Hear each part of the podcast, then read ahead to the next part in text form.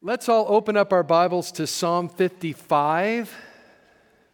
Psalm 55. The message is entitled, entitled Battling Backstabbers. Battling Backstabbers. How many of you have ever felt stabbed in the back? Okay, so the rest that didn't raise your hand, you were the backstabbers who stabbed them in the back, right? I see how you are. I see how you are.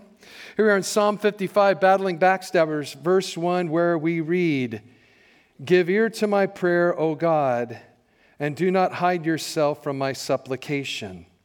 Attend to me and hear me. I am restless in my complaint, and I moan noisily because of the voice of the enemy, because of the oppression of the wicked. For they bring trouble down upon me and in wrath they hate me. My heart is severely pained within me, and the terrors of death have fallen upon me.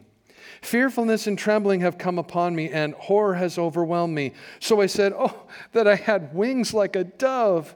I would fly away and be at rest. Indeed, I would wander afar off and remain in the wilderness. I would hasten my escape from the windy storm and tempest.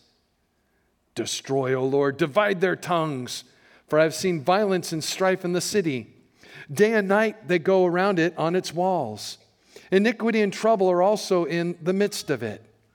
Destruction is in its midst. Oppression and deceit do not depart from its streets. For it is not an enemy who reproaches me, then I could bear it. Nor is it one who hates me, who has exalted himself against me, then I could hide from him. But it was you, a man my equal, my companion my acquaintance. We took sweet counsel together, walked to the house of God in the throng. Let death seize them. Let them go down alive into hell, for wickedness is in their dwellings and among them.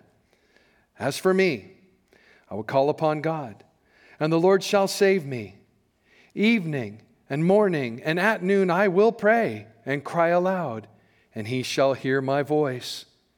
He has redeemed my soul in peace from the battle that was against me, for there were many against me. God will hear and afflict them, even he who abides from of old.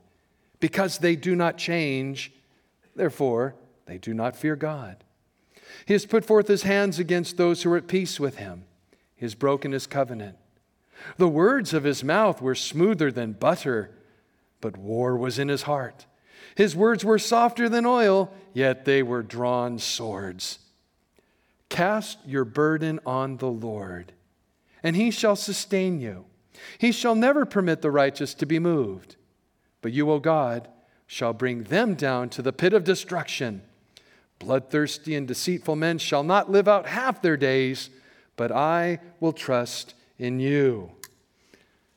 Amen. Now, you might notice in some of your Bibles, if you have a title, it might read, To the Chief Musician. So keep in mind, David penned this psalm. Then he gave it to one of his uh, few worship leaders. Asaph, maybe, was one of them. And he said, I want you to take this song that I've written here, and I want you to sing it at the tabernacle, whether the people are there and, and before the Lord. Sing this song, which to me is quite fascinating because there are lines in it like, cut their tongues in half, send them to hell now, I just can't imagine Jason and the worship team up here saying that, those songs while they're worshiping God. Come on with me. Yeah, send them to hell, send them to hell. I just don't know if that would fly. Or you hear that on K Love or some Christian radio station. Probably wouldn't fly, but they did.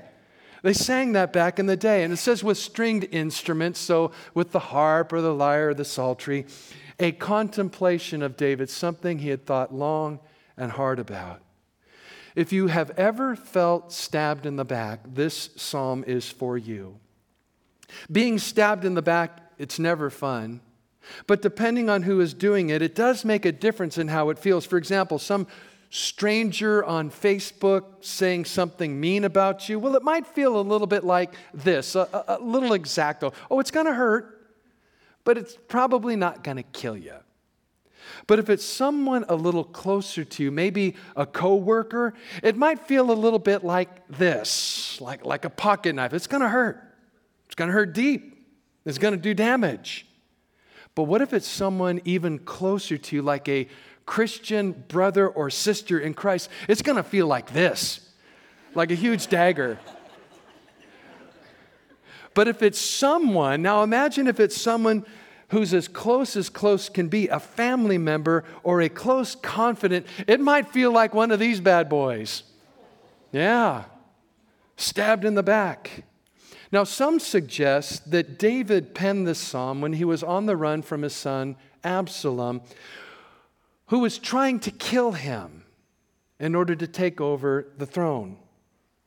Now, whether or not David penned this psalm about that specific event or maybe about another backstabbing. The meaning is clear. If or when, when, someone who you thought was a friend, someone you thought was a loved one, stabs you in the back, you and I, we simply just need to trust God. We simply need to just trust the Lord, not take matters in our own hands. The Lord says, Vengeance is mine.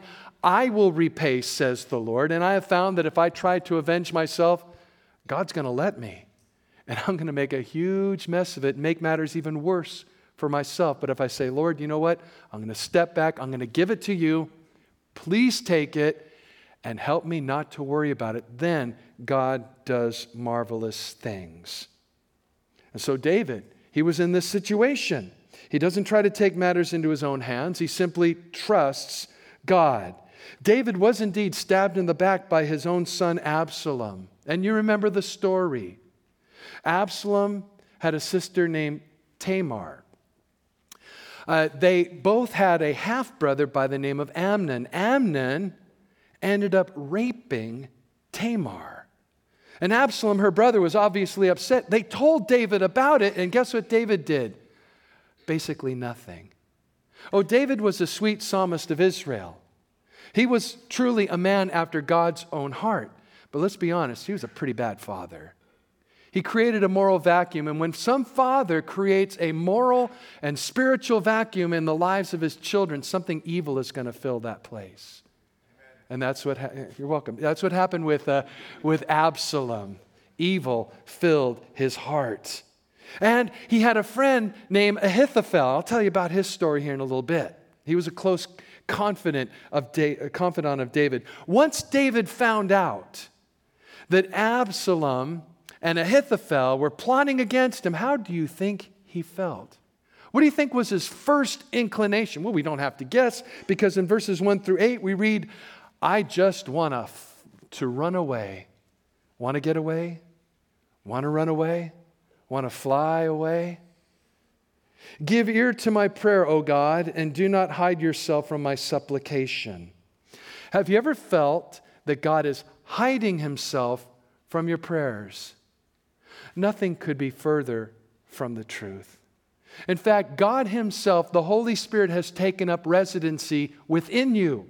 The moment you ask Jesus to be the Lord of your life, you are sealed with the Spirit of promise. The Spirit has come to dwell within you. Jesus said He would never leave you nor forsake you. He will not leave you orphaned. He's with you. You never need to pray, Lord, please come to me.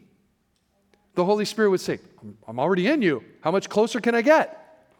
What we do need to pray is, Lord, help me to be aware of your presence. Or as someone put it, have an acute awareness of the there-ness of God. That's what we need. We need to just say, Lord, you're with me. Help me know this. Help me appreciate this, realize this, attend to my prayer, give ear to my prayer. Don't hide yourself from my supplication. Well, God isn't. He never will. You're the apple of his eye. He can't take his eyes off of you. Last night at the uh, reception, uh, there was Whitney. She was sitting in a chair, and her husband, brand new uh, husband, was kneeling and had all the other men kneeling around. And they led us in a song You're just too good to be true. Can't take my eyes off of you. You know the song, right? Well, Jesus is looking at you the same way. You're just too good to be true. After what he's done in cleansing us and all, now he can say it. You're just too good to be true. I can't take my eyes off of you. That's the relationship that Jesus has with you. Yeah, but I've done, look, your sins and your lawless deeds, he remembers no more. Somebody say amen to that. There you go. Attend to me, hear me, he says. I am restless in my complaint, and moan noisily. Uh, I know how he feels. You know how he feels. Oh, Lord, when's this going to go away? When are they going to leave me alone? Because of the voice of the enemy, because of the oppression of the wicked, for they bring down trouble upon me, and in wrath they hate me. Wow. People hated David. You know what? The devil hates you. And he's convinced a lot of his people around you to hate you as well. It's, it's no fun being hated, no question about it, especially by someone who you thought was a friend or a loved one. And that's what David was going through. Verse 4 My heart is severely pained within me. The terrors of death have fallen upon me. Fearfulness and trembling have come upon me, and horror has overwhelmed me. David realized he could be murdered at any moment. Absalom and Ahithophel, they had all their friends. You remember how Absalom had stolen the hearts of the people away from David to himself? A lot of people that were mad at David wanted to see him dead. Now, you and I, we might have people that might be upset of us, but how many of us actually have people that are lying in wait to try to kill us? Probably none of us. But that was David. Compound that with the fact that it was his own flesh and blood son that was the one trying to do him, to do him in. So I said, verse 6, my, my initial response Oh, that I had wings like a dove. I would fly away and be at rest.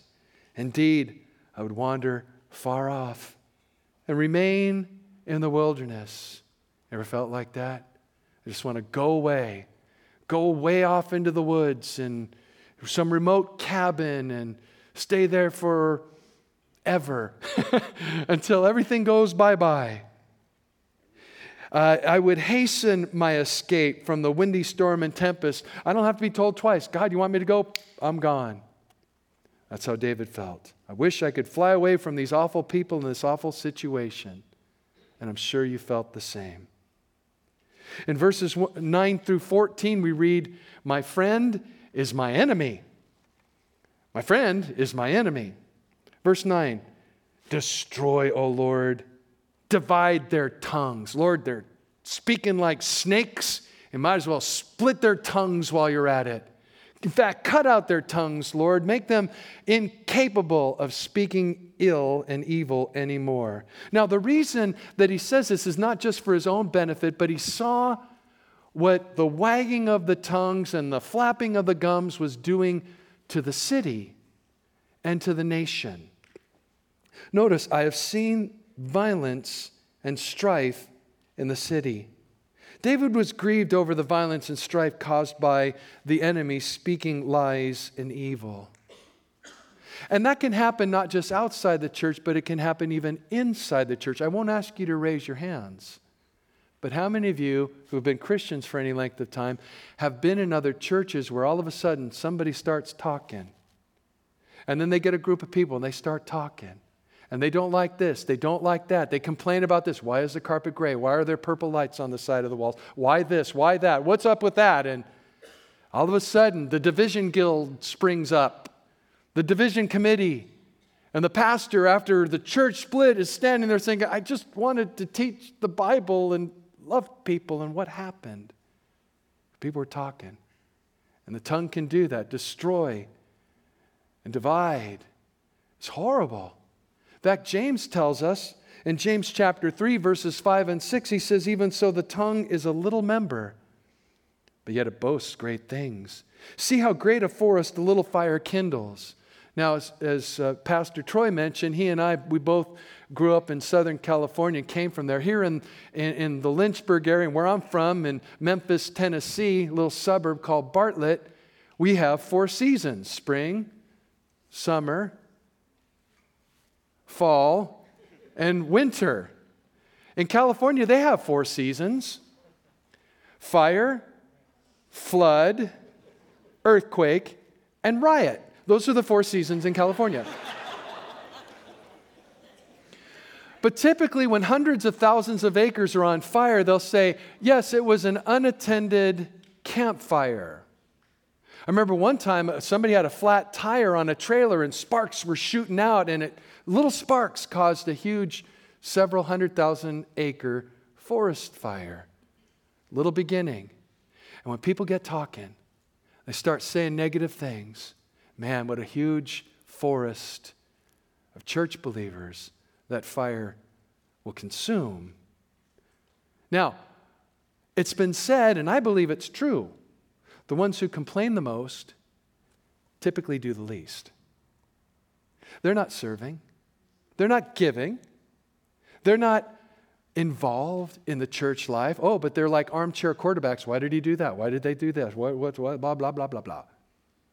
Those who complain the most typically do the least, but I've seen the opposite to be true also. Those who do the most will complain the least.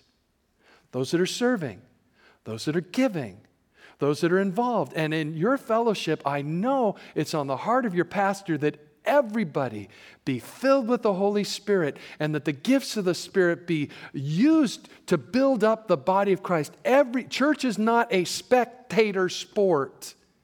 Church is not for pew potators. You're welcome for that as well. Church is for participants. Why doesn't the church do this or that? That's a good question. Why aren't you doing this or that? You're the church. Well, I think the church needs great. God put it on your heart, do it. And those who do the most, those who give the most, they end up complaining the least because they're bought in. They're all in. Be careful about the wagging of the tongue. Yeah, we expect it from the world, but we're the body of Christ. We're the bride of Christ. We're to bless and not curse. And we'll read that verse here in a little bit. David's enemies were using their fiery tongues to turn people against him and do great damage to the nation. Notice verse 10 day and night they go around it on its walls. Uh, in the ancient city uh, of Jerusalem, even to this day, there are ancient walls you can actually get on top of that's wide enough where you can walk around that ancient part of the city. And this is what they were doing. The uh, pro Absalom people were walking around the walls calling out, David's a jerk, Absalom's cool, and stealing the hearts of the people. It's exactly what they were saying. Uh, destruction is in its midst. Oppression and deceit do not depart from its streets. Now, verse 12, David says, Now it's not an enemy who reproaches me, then I could bear it. It's not like the Philistines are rising up to come against me, the enemies of Israel, because I know how to deal with them. I dealt with a really big Philistine early on. Who remembers his name? Goliath, that's right. Dealt with Goliath. David dealt with Goliath, didn't he? He can deal with the enemies. He, and then he also says, Nor is it one who hates me. Someone who I know doesn't like me, for, for who has exalted himself against me, then I could hide from him. If it was even another Israelite who I knew didn't like me, was just honest and say, I don't like you, I can deal with that. It's troublesome when someone you don't know or aren't very familiar with will say bad things about you. But when it's someone you thought was your friend, a loved one, well, that's devastating. And that's what it was like for David. Notice he says in verse 13 so it wasn't an enemy, it wasn't even just some guy who hated me, but it was you, a man, my equal, my companion, and my acquaintance. He said, We took sweet counsel together. I thought we were cool. I thought things were fine. We took sweet counsel together. We walked to the house of God in the throng. Imagine that. You're you think everything's fine and the person you're sitting next to loves you, but all the while they're plotting your downfall. Now, some of you are getting a little nervous sitting next to who you're sitting next to at this point. Are you? Uh, okay, good. Not you. Good. Thank you. That's what enemies say, not me. No, I'm kidding. But when somebody who you thought loved you is doing, and this is what was happening to David. This is what David was doing. Well, this raises a question who was this backstabbing friend, so called friend of David? One of them that we read of in Scripture was Ahithophel. He was the father of a man named Eliam. Eliam, so Ahithophel gives birth to Eliam. Eliam later on grows up and he has a daughter. Guess what her name was? Who knows? Begins with Bath. Bathsheba, that's right. Ooh, plot thickens. This is interesting. Ahithophel is Bathsheba's grandfather. Ahithophel did not like the fact that David had committed adultery with his granddaughter and that David then arranged for the murder of Bathsheba's husband, Uriah the Hittite. Ahithophel stewed in his bitterness forever, pretended to be a confidant, pretended to be a friend to David. You know, oh, we're, we're good, David, we're good. Oh, no, no, not in his heart. Holding on to this deep seated bitterness until an opportunity arose where he could take vengeance on David in the most hurtful way. How was that? Through helping David's son Absalom try to kill his father and take over the kingdom. It's really interesting how, as long as Absalom followed Ahithophel's advice, things were really working out well for him. At this point, David had fled the city. Absalom had secured the throne. He was demonstrating that he was large and in charge by even having sexual relations with David's concubines. And then at that point, Absalom says to Ahithophel, What should we do next? Ahithophel says, Tell you what, let me gather together a contingency of troops. Your dad is tired, he's on the run, we can catch him unawares, we can kill him, and then the throne is yours forever and ever. And you know what? That was excellent advice. It would have worked. We read in 2 Samuel chapter 16 verse 23, now the advice of Ahithophel which he gave in those days was as if one had inquired of the oracle of God. So was all the advice of Ahithophel, both with David and with Absalom. It was spot on advice. But David had a secret agent in Absalom's camp. Who knows? His, the daily double question is what was the name of David's spy in Absalom's camp? It was, who knows? begins with an H, ends with Hushai. Hushai, yeah, that's it. His name was Hushai, okay? So he says to Hushai, What do you advise? He said, Dude, don't do it. Your dad, right now, he's so angry, he's like a mama bear robbed of her cubs. In fact, your dad, He's been a, a, warrior since his youth. He knows all the cool hiding places. You try to go find him, he's going to jump on you and kill you all. Don't go out now. Here's what you should do wait until you yourself can muster a huge army. And then you yourself lead them, and you yourself kill your father, and you yourself will get all the victory. And Absalom like, oh, that's a good plan. I like that. And he went with that plan. Meanwhile, in the wilderness, David is mourning over the rebellion of his son and fuming over the betrayal of his so called friend Ahithophel. And that's why in verses 15 through 29, he prays, Death to the backstabber! Death to the backstabber. Verse 15, let death seize them. Let them go down alive into hell, for wickedness is in their dwellings and among them. David wished death and eternal destruction upon his enemies. Now, to be fair, David lived under the old covenant eye for an eye, tooth for tooth, stripe for stripe, wound for wound. Whatever you do to me, I'm justified in doing back to you. That's the old covenant. We, however, are on this side of the empty tomb under the new covenant. And the Holy Spirit, through the Apostle Paul, told the church in Rome, and he tells us how we should respond to those who want to do us in. In Romans chapter 12, verse 14, bless those who persecute you. Bless. He has to repeat it twice because the first, if he only said it once, they're like, nah, never mind. No, he says it twice. Bless. And do not curse. i admit that's hard. I don't want to bless them, I want to blast them. with dynamite or some other plastic explosion. I want to blast them.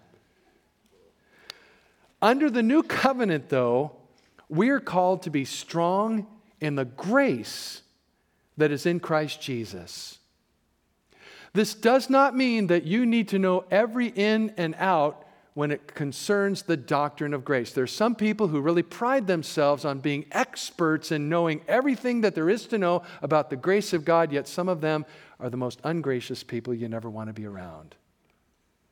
No, the Lord is telling us, you be super strong in being gracious toward people. Have you received grace from our Lord Jesus Christ? Yes, you give that back. As gracious as the Lord has been to you, you give it back. The golden rule, right? Do to others as you would have them do to you. Not do to others what they did to you. That's not gold, that's some that's aluminum or something. Do to others what you would have them do to you. Be strong in the grace that is in Christ Jesus. Bless those who persecute you. That's hard, but it's doable because you and I have the indwelling of the Spirit. We can call upon the Holy Spirit to, to fill us and anoint us and give us the power to do these things. We can tell the man in the mirror, look, do what the Lord says. I have no control over them, but I absolutely have control about, of that man in the mirror. And they might not want to have reconciliation with me. But that doesn't matter. What matters is what am I willing to do? Do I want to bless them or do I want to blast them? And Jesus tells us to bless them. So therefore, that's what we will do. Now, with all that said, I certainly do relate to David's desire to see his enemies destroyed.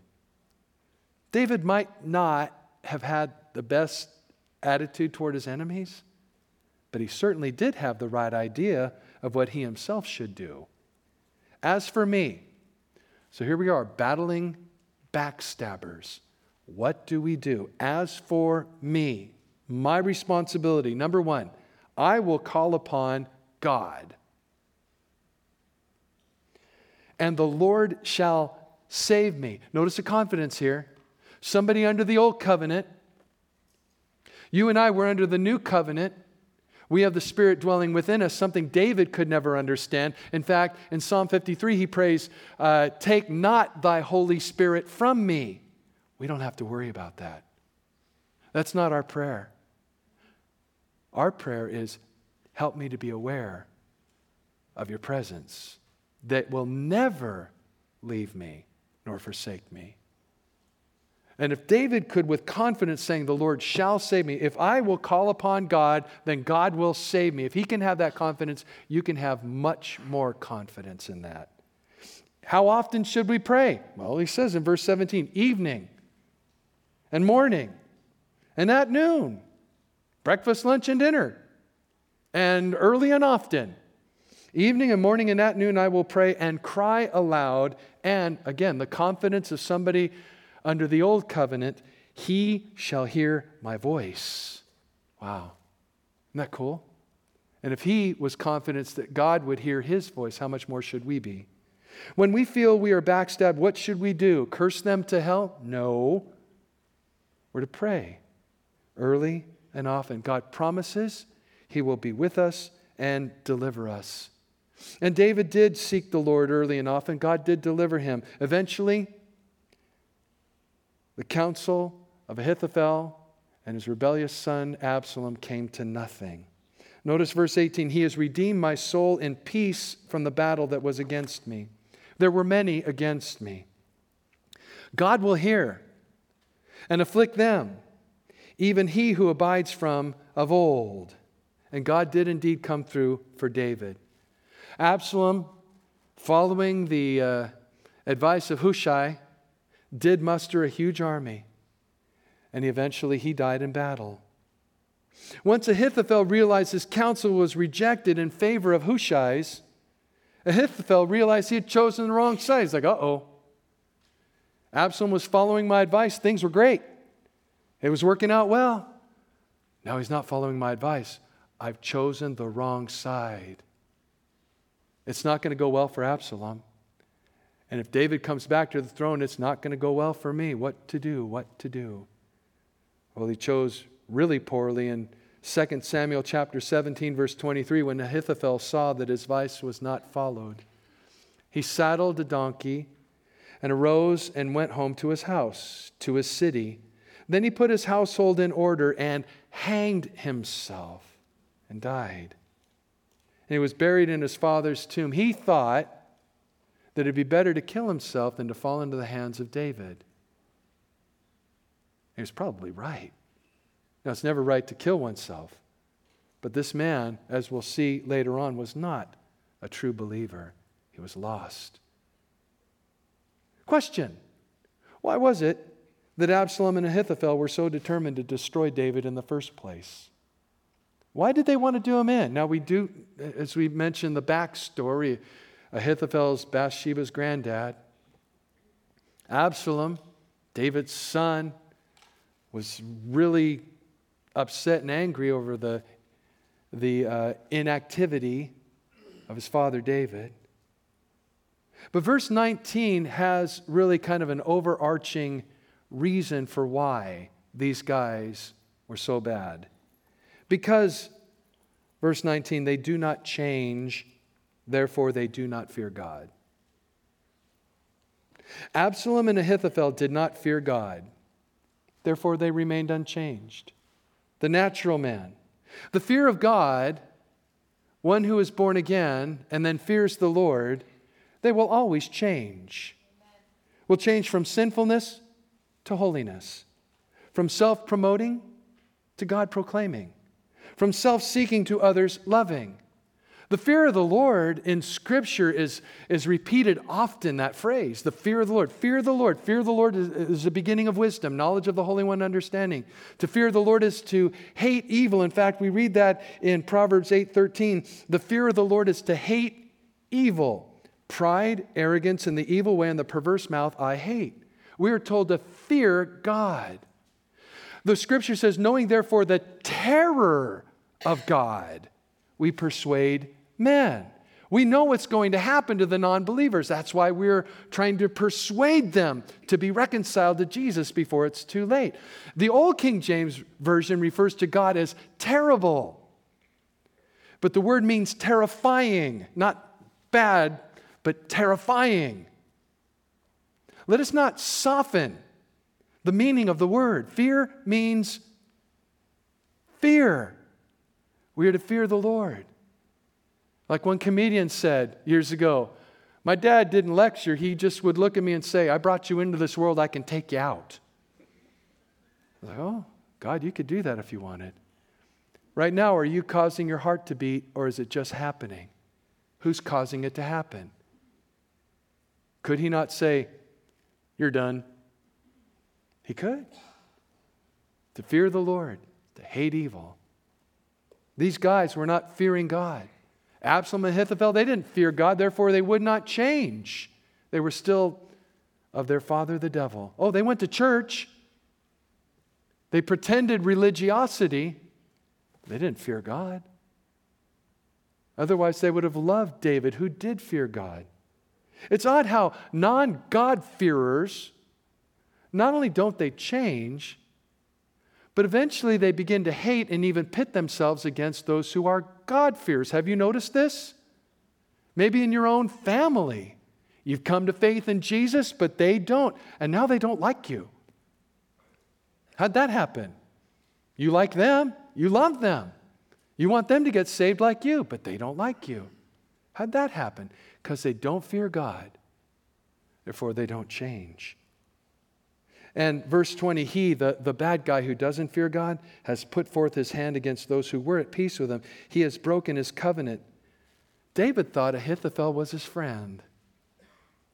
David thought that things were right between him and Absalom, but neither Ahithophel nor Absalom feared the Lord. Therefore, they remained unchanged, and they hated the one who feared God, who did change, King David. And then these guys did all they could to try to bring David down. Verse 21 the words of his mouth were smoother than butter, but war was in his heart. His words were softer than oil, yet they were drawn swords. What do you call a person who says one thing, but in their hearts is completely different? Call them a hypocrite. That's right. They say one thing, but in their hearts they have something completely different. Hypocrites eventually do themselves in, as was the case with both Absalom and Ahithophel. They eventually will do themselves in, but what do you and I do until God deals with them? How do we respond to persecutors? Verses 22 and 23. How to respond to persecutors. Number one, cast your burden on the Lord. Don't try to defend yourself. Don't fire back nasty things on Facebook. Cast your burden on the Lord. He shall sustain you. What a promise. He shall never permit the righteous to be moved. This is a promise of God that he often makes in Scripture, including Romans chapter 8, verses 37 through 39. Now, the words that I'm about to read, Romans 37 through 39, are they true? You better say yes, because it's a Bible. Are these true words that I'm about to read? Romans chapter 8, verse 37, 39. Yes. Verse 37 Yet in all these things, and, and, and certainly Paul had gone through a lot, had he not? In all these things, we are more than conquerors through him who loved us. But what if they kill us? Hey, to be absent from the body is to be present with the Lord. For to me, to live is Christ and to die is gain. I'll be with Jesus. We are more than conquerors through him who loved us. I am persuaded that neither death, nor life, nor angels, nor principalities, nor powers, nor things present, nor things to come, nor height, nor depth. And, and then Paul wonders, is there any other thing? Nor any other created thing, he says. I love that. Shall be able to separate us from the love of God which is in Christ Jesus our Lord. Are these true words? Then why do we still worry? Why are we concerned about what the government is doing? Why are we concerned about what those people are posting? Why are we worried and upset? If these are true words and God is bigger than all of this stuff and He loves you to death, how much does Jesus love you? I love you this much, He says, and in this position He was crucified. Why do we still worry? Bottom line is we don't believe it's true. We're not truly biblically, we, we, we know but we don't live. If we did, we'd stop worrying. God's got this. I cast my burdens on the Lord. He's going to sustain me. I don't need to worry about that. Anymore. I prayed about it. I gave it to him. He has it, and I'm not going to go pick it back up. I do that, and I know some of you do that as well. You pray about something, Lord, I lay this at the foot of the cross. Oh, wait, let me pick it up again. I'll just worry about it a little more. And then when I get really bummed, I'll, I'll lay it back down, and then I'll pick it up again. We tend to do that, don't we? Why? We walk by sight and not by faith. When we should be walking by faith and not by sight. Just like Peter. There he was, walking on water. I asked the question of the last uh, two services Hey, you ever walked on water? One guy said, Yeah. Okay. He said, I said, when? He says, well, when, when the lake was frozen, then I walked on water. Said, That's cheating. Peter walked on liquid water. How many of you, including myself, how many of us have ever walked on water? None of us. How did he do it? Kept his eyes on Jesus. The moment he got his eyes off of the Lord and onto his problems and the circumstances and the issues of life and the waves and all, that's when he began to sink. Now, to his credit, he he prayed the most eloquent prayer ever Lord, save me! And Jesus saved him. We get our eyes on the people and the situation and the stuff and junk of life, things that are temporary, not eternal. Our eyes are then off of Jesus, and we'll begin to sink. We're told to cast our burdens on the Lord. Leave them there, and He will sustain you. He'll help you to rise above it all. Peter says this in 1 Peter chapter 5 verse 7, casting all your care upon him for he cares for you. Oh how much he loves you. If there's one thing that I might impart this morning that I would hope you would take away, it's the fact that Jesus loves you. You're the apple of his eye. Your sins and your lawless deeds he remembers no more. If you trust in him as your Savior and Lord, you're a new creature. You're going to heaven. The best is yet to be. You're a work in progress. Jesus loves you. Receive that. Believe it because it's true. Cast your burdens on the Lord, He will sustain you. But you, O God, verse 23, shall bring them down to the pit of destruction. God, you'll deal with it. I don't have to. You'll deal with them. Bloodthirsty and deceitful men shall not live out half their days, but I will trust in you. The more we trust in God and in His Word, the less we will worry about what men might do. It's interesting. There's a one on one correlation to that. More trust in God, less worry. But if I worry a lot, that means I'm not trusting in God.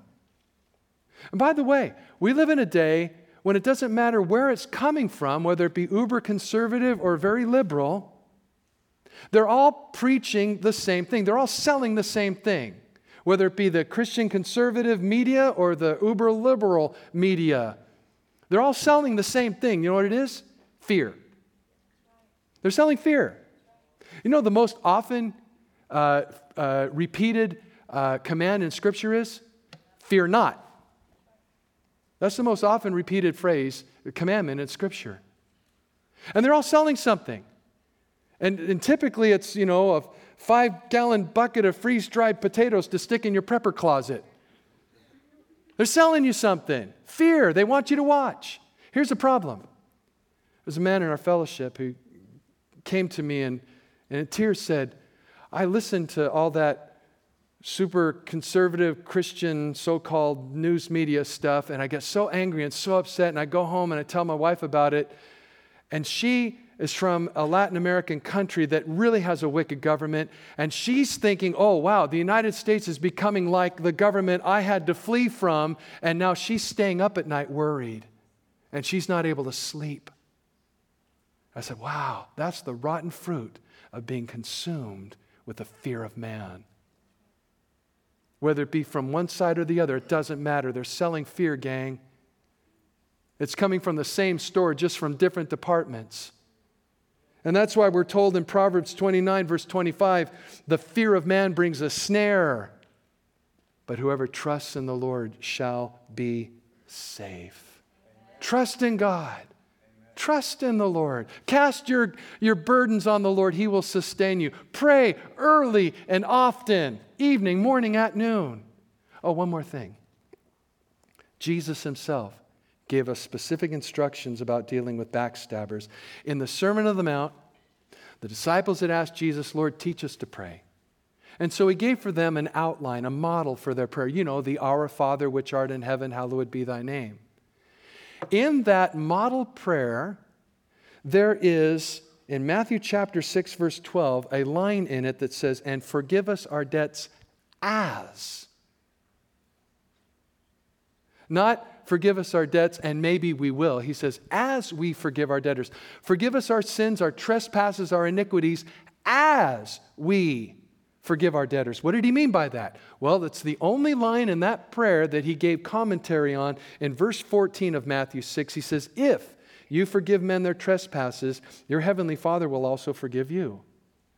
But if you do not forgive men their trespasses, neither will your Father forgive your trespasses.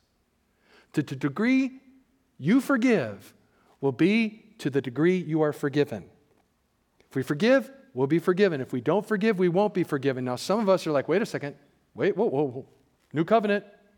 Wait, oh, grace, we're saved through faith, not of ourselves. It's a gift of God, not of works, lest anyone should boast. And you're right, but I dare not soften what Jesus here said. He said it, he meant it, the end. To the degree we forgive is the degree we will be forgiven. Now, someone might say, but you have no idea how badly they backstabbed me. Said the person who has no idea how badly they backstabbed Jesus. Has anyone mocked you, punched you, whipped you, beaten a crown of thorns down upon your head, and nailed you to a cross? It's never happened to me. But my sins did all that and more so to my Lord Jesus. I have no excuse. And for me to hold a grudge at that point against somebody else who has done far less is unforgivable. And that's the point that he's making. It is unforgivable to not forgive somebody in light of all that I've been forgiven of. So, right now, the Holy Spirit is probably putting people's names in your mind, and you want to go, remember that person? Lord says, forgive them. Oh, yeah, but no, no, yeah, buts. There's an interesting Christian animal that, that hops around the church. It's called the yabbut. You ever encountered them? The Bible says this, yeah, but. No, no, no, no. Death to yabbuts. No, we're not, not to have them. Ever. The Bible says this Yes, Lord. Give me the strength to obey. Forgive. You know, after the closing song, if anybody has bitterness in their heart, let's give it to the Lord today. Let's lay it at the foot of the cross and leave it there. And you'll experience forgiveness like maybe you haven't experienced up to this point. If we won't forgive, we won't be forgiven. That's why Ephesians 4, verse 32 be kind to one another, tender hearted, forgiving one another, even as God in Christ forgave you. Now, that person that you're forgiving in your heart, they might not want to ever reconcile with you. That's on them. You and I, we deal with that man, that woman in the mirror. Make sure that we're right and trust God to take care of that. So, how do we deal with backstabbers? Number one, call upon God early and often. God promises to save you. Number two, bless those who persecute you. Bless and do not curse.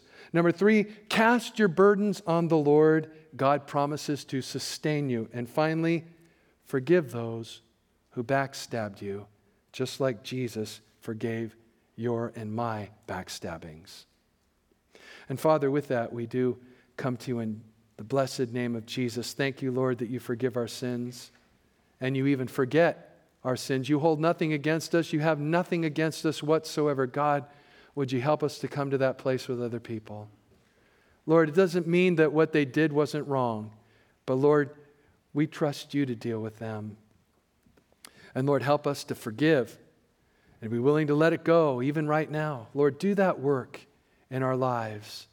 Help us not to worry. Help us not to fear what man might do, what we think they might do. Help us to trust in you because you are trustworthy. And we pray all these things in Jesus' name. And all of God's kids said, Amen.